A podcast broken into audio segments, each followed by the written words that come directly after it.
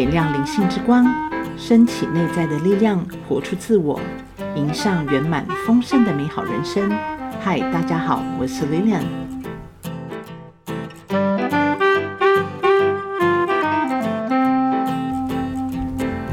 第一集节目邀请到的来宾，他在身心灵领域已迈入第十六年，针对两性、亲子关系、个人成长的辅导尤其擅长。辅导的个案遍布全球十几个国家。过去对于公益的付出不遗余力，参加过百场的公益演讲及企业讲座，最终也是最重要的角色——三个宝贝孩子的妈妈。为何我会选择在第一集邀请这位来宾呢？他是我在身心灵领域影响至深的一位。在数年前，我还没有从事身心灵工作之前，曾参加过他主讲的讲座，谈话的过程中，我曾经向他表示也想从事身心灵的工作。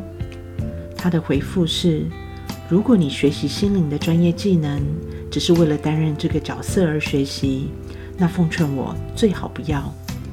数年后的我，终于明白，从事身心灵工作之前，需要先好好的整理自己，提升自己的灵性。当灵魂通透了，才有能力真正的陪伴个案。长期以来呢，他把所学的落实在生活里面，非常到位的一位，不会因为已经身为专业的心灵工作者而停止学习和落实，是我非常欣赏以及佩服的点。走在身心灵领域迈入第十一年的我，拥有一位亦师亦友的好伙伴，借由他的激励。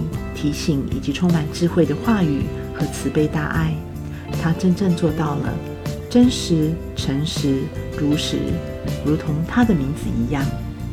Alice 胡如云，那欢迎呃我们胡如云老师来到现场，也请你跟我们啊、呃、所有的听众能打声招呼。啊，首先谢谢莉莉安邀请我来做这一第一次的嘉宾哈，然后也各位线上的听众。嗯大家下午好。OK，太开心哦！今天有机会就是跟我们的呃如云老师这边一起来聊一聊，呃，跟疗愈相关的这个议题哦。那我也想听听，就是啊、老师你怎么样？最刚开始你怎么样走进这个疗愈的世界？聊我啊。嗯啊、呃，好啊。其实我自己，其实我们应该说，生活中绝大部分人都会分三种走会走向疗愈哈。有的是被生活困住了，嗯，一定会走进来；有的是觉得，哎，我的物质条件很丰盛了，可是精神层面，我觉得还要有一个更高的追求，他会进来。嗯，那有的是生来就觉得，哎，我需要走这方面的领域。那我是属于第一种，就是说困住了。生生就是生命中有一些课题困住了，那生命中课课题无外乎就五大种，就是说你的健康、你的事业、你的呃人际关系、你的财富，呃、嗯，或者说呃对，就是你的就是呃，就这这这大概就这方面了。那我自己困、嗯、困在最严重的应该是我的夫妻感情，嗯，对，就是夫妻关系卡住了，我就觉得因为。我们两个结婚是在教堂里边，在神就是在神佛面前有有有有有过他的加持的。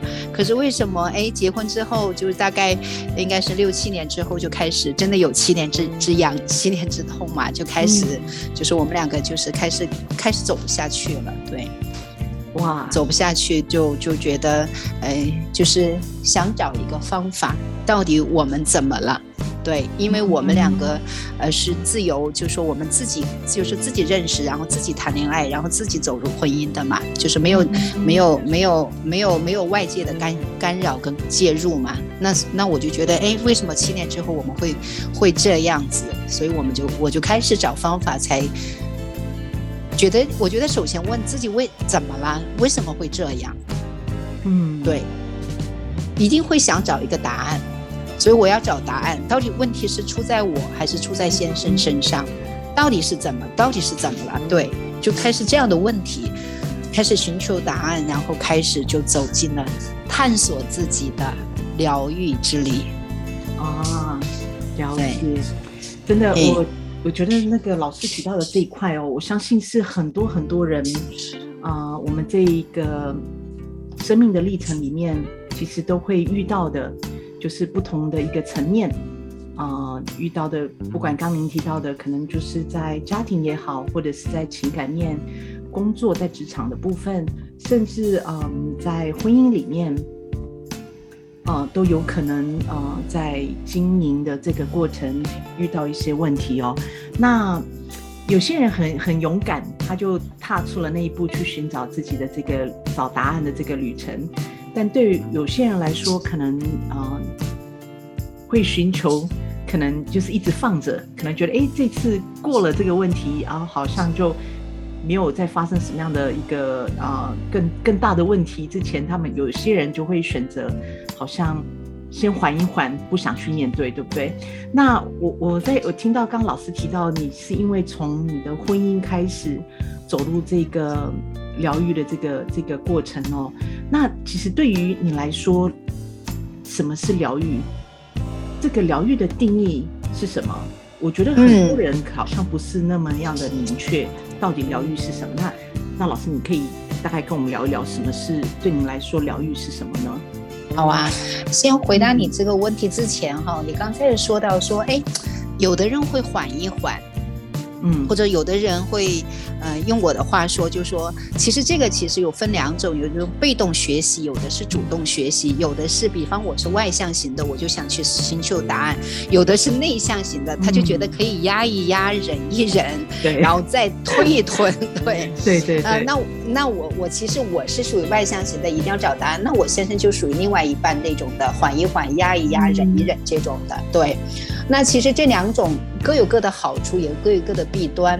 对，那好处就是我去找答案，那我等于说我抗压没有他那么强。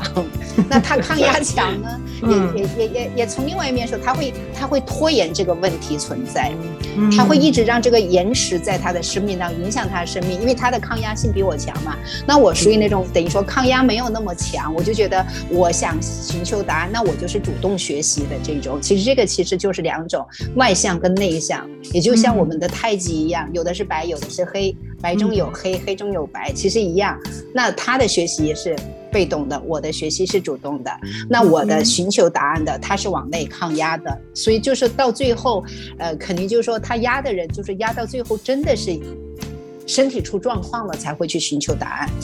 那像我们是等于说，哎，首先就是身体不不舒服了，赶紧去找答案。对，所以这个时候什么会出现疗愈？就是说，我们刚开始理解的疗愈，就是能解决问题的都叫疗愈。哦，能解决问题的，嗯哼。对，就是我们觉得，就是我就对一个初学者的话，一定，因为我也是十六年前从这个问题出来之后，我开始找答案的嘛，对不对？觉得他能解决我的问题，那就是疗愈我的嘛。对，那是这是初学者的。那到了慢慢慢慢走到进阶的时候，发现，哎，疗愈除了除了就是说解决问题，其实有时候的疗愈不，他不可能说马上能解决问题，但是他也疗愈了你。对，我们就想象疗愈，就像那个一棵树，你要给它搬家，但是你是不是要先要松土？嗯，对，你不能上来一下子就一就说就说一下拿个挖土机就把它挖完了就走，那会伤就伤得更深，对吧？嗯、那这棵树你首先要松土，那那肯定先我们说疗愈，说一上来就要解决问题，给你树生病了，你先给它打个点滴，把那个树上的病先治一治。那第二步肯定就要松土，那就干嘛呢？就说我们要去找到困住我们的东西到底是什么，嗯，得找到一个方向。那疗愈的最高境界就是说，无时无刻只要你敞开心，万事万物都可以疗愈你。哇哦，嗯，其实它也是有次第哦，嗯哼，就是有有有有有接有就是有。就是有有，应该是我我我还是说有次第，或者说有阶段性的，对，它不是说有一个固定的，就是说这就在一，这就如同你的生命状态，就是说我们在年轻小时候的对一件事物的认知，跟到了你出踏入社会的认知，跟你组建家庭、经历过社会的历练的认知，肯定是同一个事件里的认知是不一样的。疗愈也是这样。嗯对，那对于初学者呢，什么叫疗愈？就是能解决问题，它就是叫疗愈。啊，我不知道这样回答能不能，就是说，就是说能能能符合，就是就说，哎，满意还是觉得，哎，好像你要补充也可以啊。我我觉得，呃，我相信很多人，嗯、呃，对于疗愈这件事情，他的理解的角度，或者是，嗯、呃，从这个字面上的意义，其实。很简单，它就是出现“疗愈”两个字。可是事实上，背后这个、嗯、这两个字对于比呃，对于跟自己有关来说，它的连接之间的一个关系，我觉得每一个人的解读跟感受有点不太一样。所以刚刚呃呃，老师这边提到就是呃那个次第，就是他从哎松土，然后再找到这个可能这个问题背后的原因，然后一层一层的。才走到疗愈这个部分，那更、嗯、呃，在次第更高的这个部分，就是如果是一个比较 open minded，对不对的人？对，open mind, open heart，OK，他是一个比较无时无刻就是可以啊、嗯呃、达到这种被疗愈的这样的一个呃状态嘛。好，嗯、我觉得这这句话其实对于很多人来讲，也可以去想想，哎，自己对应到的是哪一个次第，或哪一个已经到达了。跟疗愈这个这两个字之间的一个关系，到达什么样的一个阶段哦？我觉得也是可以去想一想的。嗯，我这边呃，我理解就是老老师刚刚讲到的这个我们疗愈的这个过程哦，那它到底它的其实疗愈的这个重要性到底是什么？疗愈的重要性哦，嗯。其实我觉得，就是大概，我觉得很多人会在字面上去觉得，好像一觉得疗愈就是一个，好像是人一定有个什么问题或者有个什么状态才要去疗愈，对吧？嗯，对，对，其实其实疗愈它是一个一个，其实我觉得它是一个常态，嗯，就如同养生一样，就如同养生一样，对，对。你不要想的，因为因为我们从从中文字啊，国字上面只要有病的这个状这样的字体，嗯哼，就是代表你的身体，就说肯定生病了，对，只要跟这个病相关的，就是代表身体生病了，对不对？嗯，对。那也就是说，其实我们人是吃五谷杂粮的，你只要入凡胎。来到这个地球吃五谷杂粮，首先一定会生病，不生病那是不可能的。对哦，但凡吃五谷杂粮，这是第一个身体有生病。那心理生病，只要是人，就像《黄帝内经》也说过，人有七情六欲，然后悲恐喜怒哀乐惊都有。对，比方说。呃，就是今天早晨我还有有有有，就是发泼一个文章哈，嗯，泼一个文章呢，就是说，哎，我们其实我们身体的很多的很多，它其实就是说，你说你疗愈，就是说，其实你是不是说你自己的身体生病，就是说，说药疗不如食疗，食疗不如心疗，就养生最高的境界是养心，嗯，对。那疗愈的重要性就是说，你的身体生病了，不是身体生病了，是你的心那边，心那边是怎么？等于说有心结了。嗯哼。那有心结了，就如同你就像一像，你就如同我们在在溪流里边，或者说呃水坝里边，那个淤泥被堵上了，那堵上之后，你不去把它疏通的话，那后边你们就想一想，那个后果那就不堪设想了嘛。嗯哼。那下大雨的时候，比方说水库就暴涨，那就肯定会溃堤嘛。嗯哼。那水沟那边不通的话，那肯定就是说那边的，就是说植物啊，那边植物那边种的庄稼呀，肯定就遭殃了嘛。那我们的身体也是一样。那身体里边，如果你的就是说你你你你自己没有觉察到啊，就是说或者你忽略掉，或者说你忽视掉，然后哎，等到你真的去觉察的时候。肯定没准就已经要成为，就是真的生病了，要去医院去，要求医了，问诊了。嗯、对，那如果你平时就知道，哦，我知道了，原来我的身体是来自于我的内心的状态，我的心态原来是来自于我的情绪，因为《黄帝内经》说的非常清楚，怒伤肝，喜伤心，忧伤肺、思伤脾、恐伤肾。嗯哼，对。那我们如果稍微你了解这些的时候，哦，原来你知道，其实所谓的疗愈的重要性，其实就是疗愈我们的坏情绪，啊、就是所有的坏情绪都是一切疾病的根源，就是百病生于什么呢？起源于心神烦乱。嗯，心一旦安静之后，就逐步平和跟稳定，那么万万病也就归于平息。就一切的病症都是心魔衍生出来的，心魔就是病症就存在。那心态好了，当然你自自然而然的你的身心健康了嘛，百病就不侵了。嗯、所以你说疗愈重不重要？哇，老师刚的比喻我觉得还蛮棒的，就是你用大自然，其实啊、呃，刚刚提到的，如果像。水管被堵住了，溪流啊，哦、对呀、啊，水管或者水坝被堵住了呀，对。水渠被堵住了呀，对，嗯、就是我们把人的这个，嗯，可能平时在情绪上面，如果遇到了一些问题，或者遇到一些不愉快的这些嗯事件啊，可能就是啊，职、呃、场上面，或者是可能在啊、呃、生活里面。遇到的这些让自己不是十分开心的事情，但是没有去正视它，嗯、反而想说，哎，好像就不去，嗯，可能用什么样的方式让自己转移注意力？尤其是华人哈、哦，华人的世界更容易去压抑啊、转移啊，嗯、或者忍一忍啊，哦、我觉得让一让啊，嗯，对，我觉得忍一忍这个是我自己身旁的朋友有很多都是这种的。因为我们在聊天的过程，他们也会说，哦，遇到可能公司里面某一个主管怎么样，或者是他同事怎么样，可他觉得其实蛮不开心的。然后我就跟他讲说，哎、嗯，那那你有没有想说，哎，可以可以怎么做啊、呃？可能让自己这种不开心的情绪可以有所疏解。